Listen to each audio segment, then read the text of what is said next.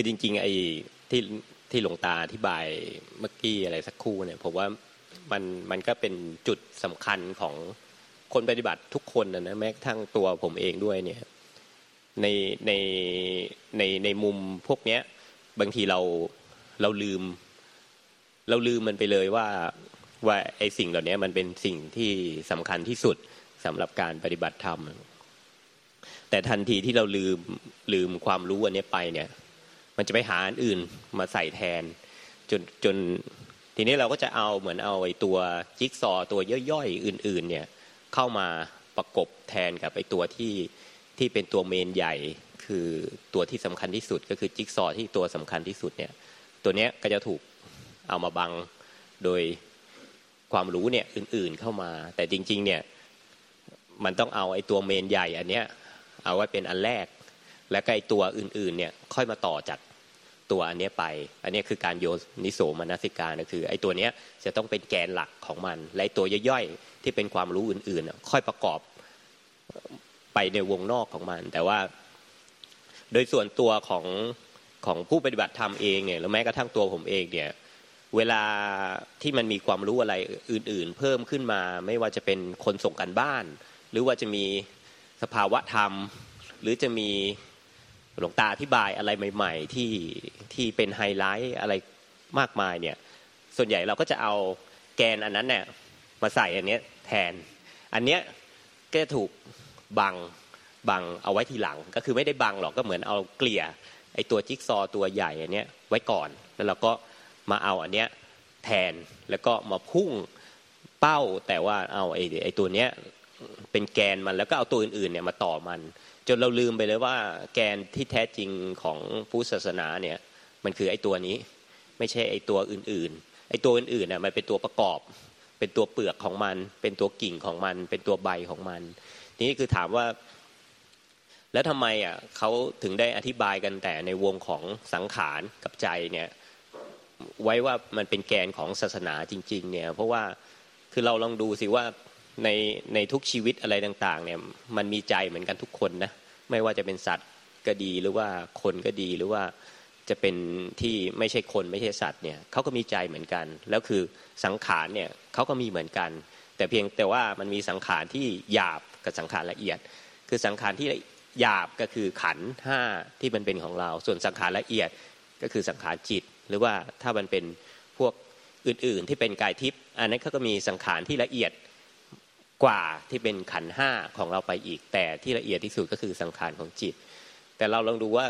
ในธรรมชาติของทั้งหมดเนี่ยทั่วทั้งโลกธาตุเนี่ยก็จะมีอยู่แค่สอง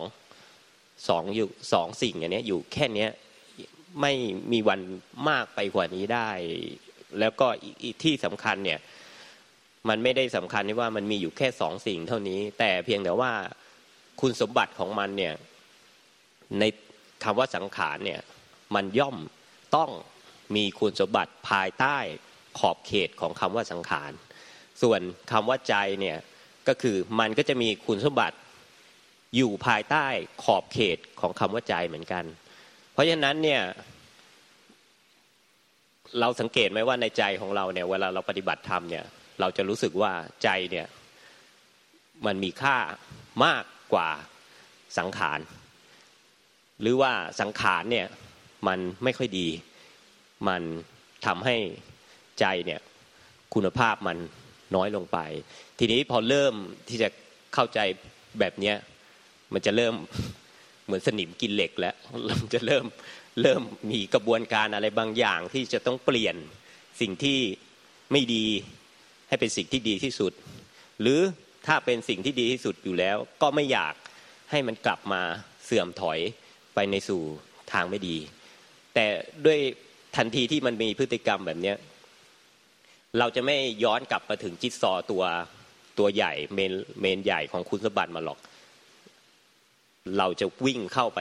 แก้ปรับแต่งสิ่งสิ่งนั้นทันทีว่า เอ๊ะทำไมเนี่ยมันถึงได้เกิดพฤติกรรมแบบนี้ขึ้นมา แล้วจะทำยังไงเนี่ยให้พฤติกรรมเหล่านี้มันหมดไปเพื่อที่จะกลับมาเหมือนเดิม ซึ่งอันนี้คือเป็นการ ปฏิบัติที่ผิดผิดนั่นมันหมายถึงว่าเราลืมไปเลยว่า ในคุณสมบัติสองอันเนี่ย มันปะปนกันไม่ได้ เพราะฉะนั้นเนี่ยมันไม่มีวันที่ว่าคุณจะเอาอีกสิ่งหนึ่งเนี่ยมาเป็นอีกสิ่งหนึ่งได้ แล้วก็ไม่สามารถที่จะคงอีกสิ่งหนึ่งเนี่ยเพื่อที่จะละลายอีกสิ่งหนึ่งเนี่ยให้มันเป็นแบบนั้นได้ ถามว่าทำไมต้องพูดแบบนี้ เพราะว่าเวลาเราปฏิบัติธรรมอะไรต่างเนี่ย เราก็จะปล่อยวางสังขาร ปล่อยวางสังขารเพื่อให้สังขารเนี่ยมันละเอียดที่สุดละเอียดที่สุดจนสังขารพวกนี้มันหมดความหมายแล้วเราก็คิดว่าเมื่อไรก็ตามที่สังขารพวกนี้มันหมดความหมาย หรือว่ามันหมดไปแล้วเนี่ยมันจะเหลือแต่ใจแท้ใจบริสุทธิ์ อันนี้ก็คือหนึ่งประเด็นที่ที่เกิดจากความเข้าใจผิด อีกอันหนึ่งก็คือเมื่อคุณรู้ว่ามันมีอีกธรรมชาติหนึ่งที่มันเป็นธรรมชาติของใจเนี่ยคุณก็จะคงความเป็นใจอันเนี้ย ให้มันเป็นถาวร เพราะว่าสิ่งสิ่งนี้มันจะมีความสามารถในการปล่อยวางสังขารได้ให้มันเป็นไปอย่างที่มันเป็น นั่นคุณคิดว่าเมื่อไรก็ตามที่คุณ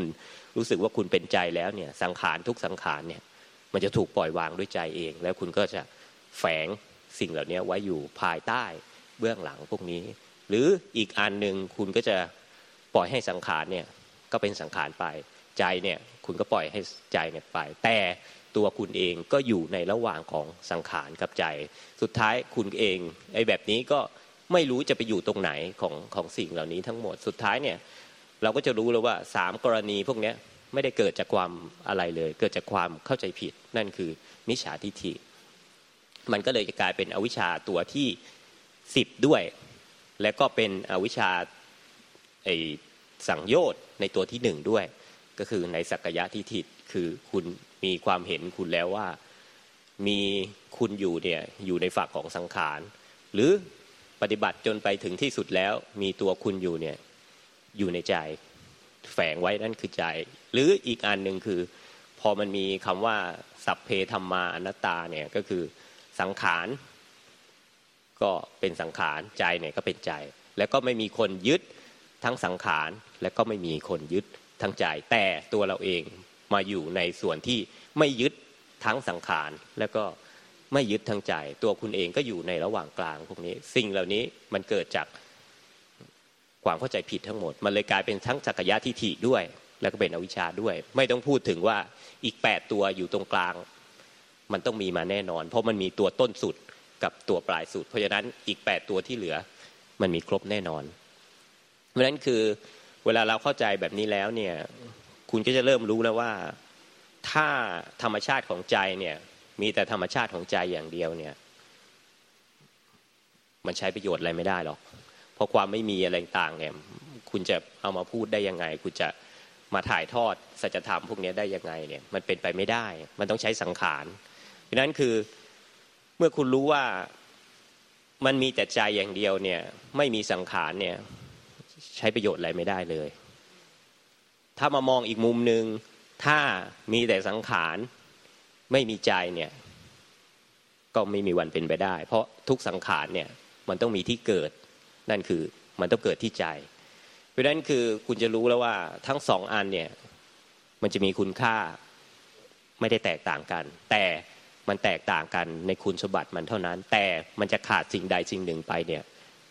เป็นไปไม่ได้ คือถ้าไม่มีสังขารไม่มีสิ่งเกิดดับเนี่ย มันจะใช้ประโยชน์อะไรไม่ได้เลยกับในความเป็นสมมุติ แต่ถ้าไม่มีพื้นที่เป็นใจเนี่ยก็ไม่มีวันที่จะเกิดสังขารพวกนี้เกิดขึ้นมาได้ เพราะสังขารทุกสังขารจะต้องเกิดจากใจทั้งหมด โลกธาตุทั้งโลกธาตุจะไม่มีวันเกิดขึ้น และถ้าคือถ้าไม่มีโลกธาตุพวกนี้คุณก็จะไม่ได้นั่งอยู่ตรงนี้ พระพุทธเจ้าก็จะไม่ได้อุบัติขึ้นมา เพราะว่าพระเจ้าก็ยังต้องใช้สังขารเพื่ออุบัติขึ้นมาในโลกธาตุสิ่งเหล่านี้ คือด้วยความเข้าใจเหล่านี้เราก็จะไม่เอาลบล้างในสิ่งของสังขารเนี่ยให้มันเบาบางลงไป แล้วก็ไม่ได้หวังว่าคุณจะเป็นใจขึ้นมา แล้วคุณจะรักษาประคองใจของคุณเนี่ยให้เป็นสิ่งที่มีค่ามากที่สุดเหมือนกับทองคำที่คุณเฝ้าประคองมันไว้ตลอดเวลา มันจะไม่เป็นแบบนั้น เพราะว่ามันใช้อะไรไม่ได้ แล้วก็คุณก็จะไม่มาอยู่ในแกนกลางของฝั่งทั้ง เราไม่ยึดทั้งสังขาร เราไม่ยึดทั้งใจไอ้อย่างนั้นยิ่งใช้ประโยชน์อะไรไม่ได้เลย เพราะว่าคุณไม่เอาอะไรเลย คือสังขารที่มันเกิดขึ้นจากใจเนี่ย คุณก็ไม่ใช้พื้นเดิมที่มันเป็นจากใจ ก็ไม่ใช้ แต่ฉันจะอยู่ระหว่างกลางในความไม่ยึดถือทั้งสองอัน อันนี้ก็ยิ่งเป็นไปไม่ได้ในในความเป็นจริง สุดท้ายเนี่ยเขาก็เลยบอกว่าพระอรหันต์หรือว่าผู้ปฏิบัติธรรมพ่อแม่ครูบาอาจารย์อะไรต่าง ๆ เนี่ยานไม่เคยหยุดนิ่งหรอก แต่ท่านใช้สังขารเนี่ยที่มันเป็นสมมุติเนี่ยอย่างเต็มร้อยเปอร์เซ็นนั่นก็คือ แต่มันเป็นสังขารที่มันออกจากใจ สังขารออกจากใจนั่นก็คือ มันก็คู่กันไปแบบนี้ มันก็เลยเกิดประโยชน์สูงสุดขึ้นมาในทุกปัจจุบันขณะ โดยไม่ใช่เกิดจากการแสวงหา ไม่ได้เกิดจากการกระทำขึ้นมา แต่มันเป็นธรรมชาติด้วยตัวของมันเอง แล้วก็เป็นการไม่ยึดด้วยตัวมันเอง แล้วก็เป็นการไม่ถือ ด้วยตัวมันเองมันเลยการไม่มีการทั้งปล่อยวาง ไม่มีการยึดถือในตัวมันเอง เพราะว่าในสองอันเนี่ยโดยตัวมันเองเนี่ยมันไม่ได้มีการยึดถือกันหรอก เพราะฉะนั้นคือ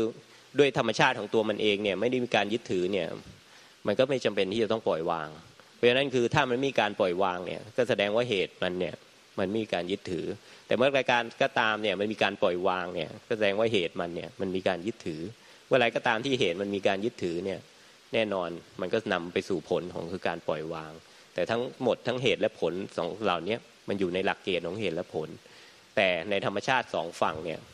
มันไม่ได้อยู่ในกฎเกณฑ์เหล่านี้ แต่กฎเกณฑ์เหล่านี้มันสร้างขึ้นมาจากความเข้าใจผิดเท่านั้นเองเพราะนั้นคือเราก็จะรู้ว่าถ้ามันเป็นแบบนี้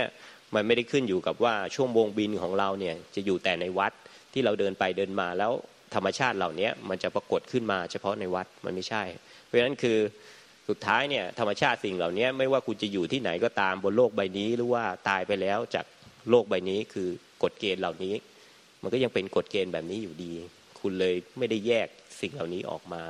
แต่ที่เราเข้าใจผิดก็คือเราแยกบางสิ่งบางอย่างเนี่ยออกมาจากบางสิ่งบางอย่างที่ไม่เคยปรากฏอะไรมา แล้วก็นำไปสู่กระบวนการที่แยก พอแยกขึ้นมา มันก็ยึดแน่นอน เมื่อยึด คุณก็ต้องนำไปสู่กับการปล่อยวาง พอปล่อยวางมันก็ต้องกลับมายึดอีก พอมายึดอีกก็ต้องปล่อยวางอีก เพราะฉะนั้นคือมันต้องไปดูเหตุต้นของมันว่า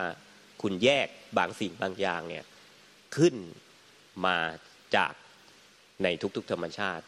แต่ธรรมชาติเดิมที่มันเกิดขึ้นมาที่มันเกิดมาจากใจเนี่ยมันเป็นธรรมชาติเดียวกัน แต่ความแตกต่างของการแยกพวกนี้มันเกิดขึ้นจากความเข้าใจผิดนั้นๆ มันก็เลยกลายเป็นว่า เวลามันเริ่มเข้าใจผิดแบบนี้มันก็จะแฝงไว้ทุกกระบวนการในการใช้ชีวิต ในการปฏิบัติธรรม ในการอะไรก็แล้วแต่สิ่งเหล่านี้จะอยู่สอดอยู่ใต้สิ่งเหล่านั้นตลอดเวลา นั่นคือเกิดจากความเข้าใจผิด ไม่ได้เกิดจากการปฏิบัติผิด แต่เราคิดว่ามันเกิดจากการปฏิบัติผิด แล้วเราก็จะปฏิบัติให้ถูก ทีนี้มันก็ยิ่งยิ่งกลับตลปัดกันไปใหญ่ เราก็พยายามที่จะใช้กำลังเนี่ยอย่างเต็มที่เพื่อที่จะ ให้มันถูก เพราะเราคิดว่ามันปฏิบัติผิด ทีนี้ต่างคนก็จะใส่กำลังมากน้อยเนี่ยต่างกันตามนิสัยตามสิ่งที่ตัวเองทำมา แต่ลืมไปเลยว่าจิ๊กซอตัวใหญ่ทั้งหมดเนี่ยมันเกิดจากความเข้าใจผิด แต่ถ้าคุณมาเปลี่ยนความเข้าใจผิดพวกนี้วิธีการปฏิบัติเนี่ยมันก็ยังเหมือนเดิม แต่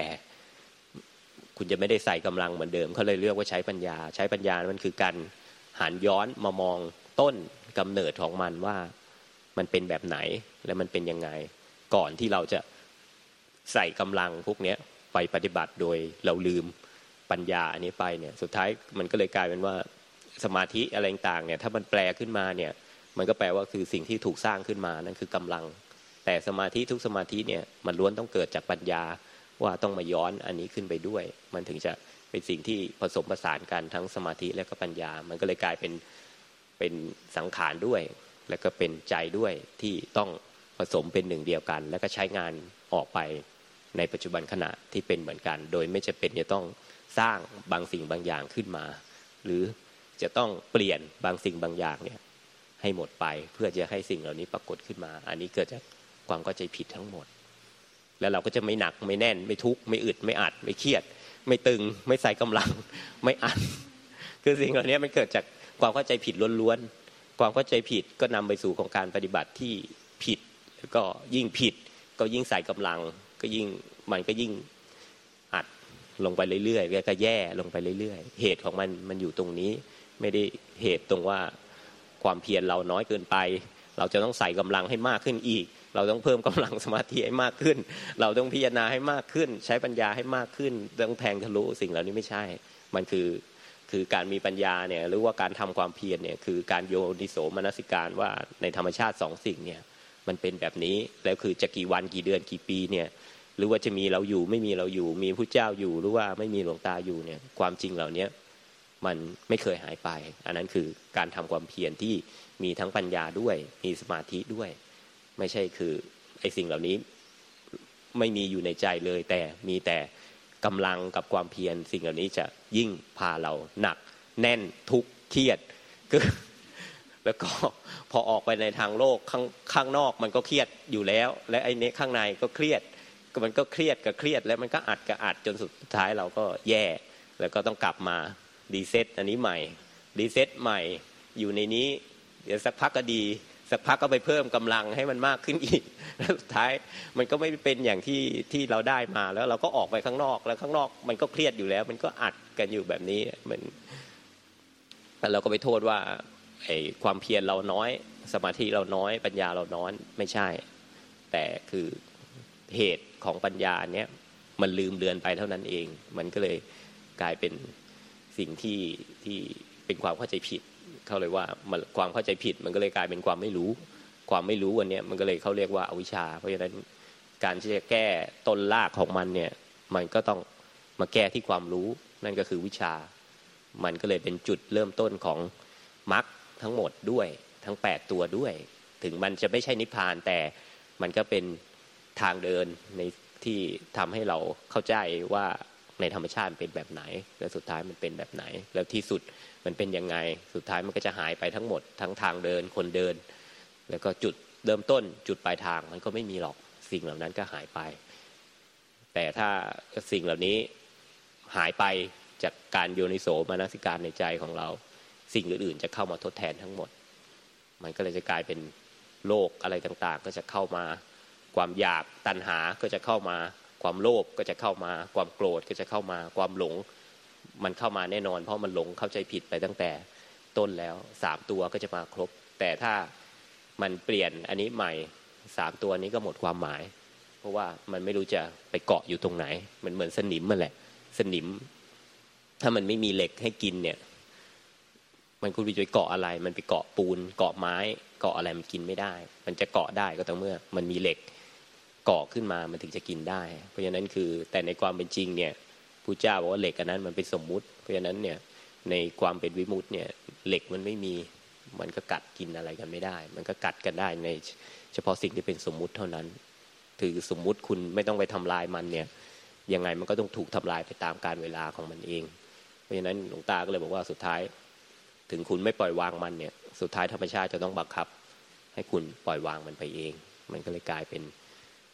การปฏิบัติธรรมที่มันอาจจะไม่ต้องซับซ้อนขนาดนั้น ไม่ต้องไม่ต้องลึกซึ้งอะไรมากมาย แต่มันก็สำคัญของจุดเริ่มต้น มันคือจุดเริ่มต้นแล้วก็คือมันไม่ได้เป็นจุดเริ่มต้นของการเดินทาง แต่อันนี้มันเป็นจุดสิ้นสุดของการเดินทางด้วย ไม่ใช่ว่าอันนี้คือจุดเริ่มต้น แล้วเราจะไปใส่กำลังเพิ่ม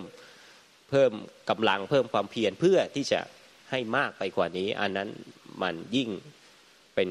การใส่กำลังที่ที่ผิดทางสุดท้ายสิ่งเหล่านี้คือจุดเริ่มต้น และก็จุดสิ้นสุดของธรรมะด้วย สุดท้ายมันมีอยู่แค่นี้ แล้วสุดท้ายเราก็จะไม่รู้ว่า แล้วเราจะไปเอาอะไร แล้วสุดท้ายมันจะไปไหน จุดสุดท้ายมันจะไปไหน ในเมื่อจุดเริ่มต้น มันก็มีอยู่แค่นี้ แล้วจุดเริ่มต้นพวกนี้ ก็หายไป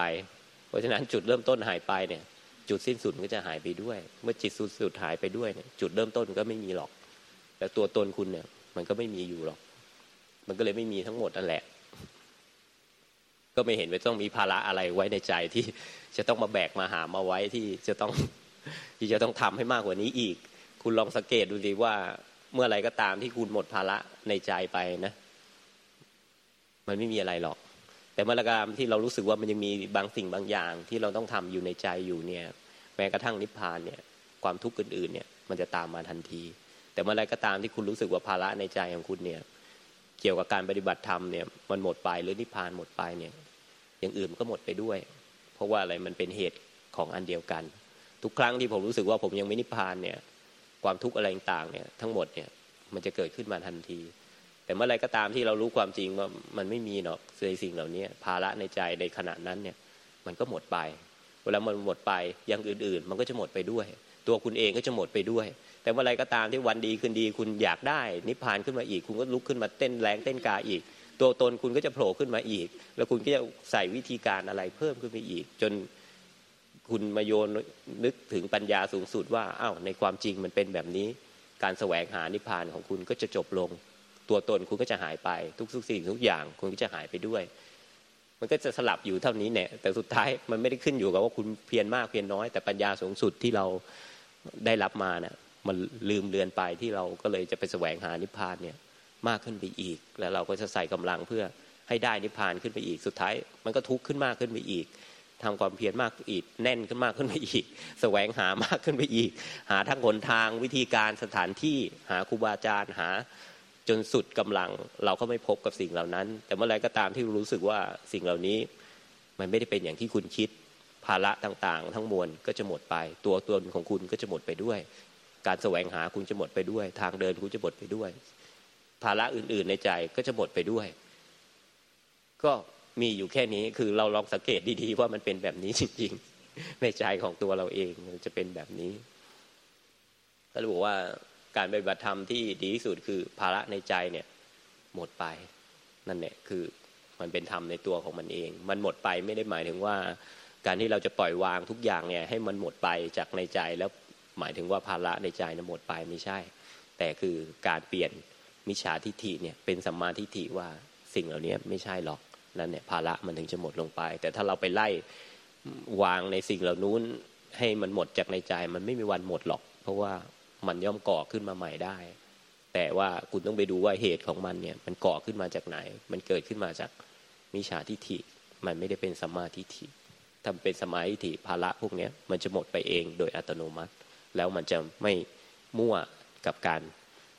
ใช้ชีวิตไม่มั่วต่อการปฏิบัติด้วย มันก็จะไม่เกิดภาวะตึงเครียด กดดัน ซึมเศร้าหดหูท้อแท้แสวงหา หรือว่าเป็นอะไรในใจ พวกนี้มันจะหมดไปเอง คุณจะอยู่ได้ทุกที่ คุณจะอยู่ได้ทุกสถานการณ์ คุณจะอยู่ได้ในทุกสภาพแวดล้อมอันนั้นเนี่ยมันเกิดจากสมาธิิไม่ได้เกิด จากอะไรเลย